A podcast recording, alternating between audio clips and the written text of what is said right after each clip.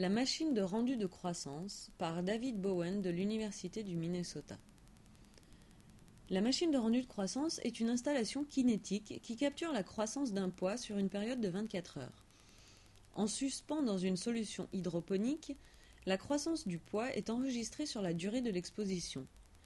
Attachée à un mur, la plante est connectée à un scanner vertical, une imprimante à jet d'encre et une lumière de croissance. Ce système procure tout le nécessaire à la croissance et à l'enregistrement de la plante.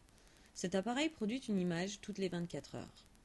Après chaque nouvelle image, le système avance le papier d'environ une dizaine de centimètres afin de laisser place à l'image suivante. La sortie de ce travail est indéterminée. Comme son nom l'indique, la concentration sur la croissance, c'est un système complet entre la machine et la plante. Cependant, il est possible que la machine puisse enregistrer la régression ou la mort de la plante. Ces images font un parallèle aux travaux de Gregor Mendel sur l'héritage des pois. La machine de rendu de croissance semble poser la question de savoir si les deux parents, la machine et l'art, vont laisser leur marque sur leur progéniture.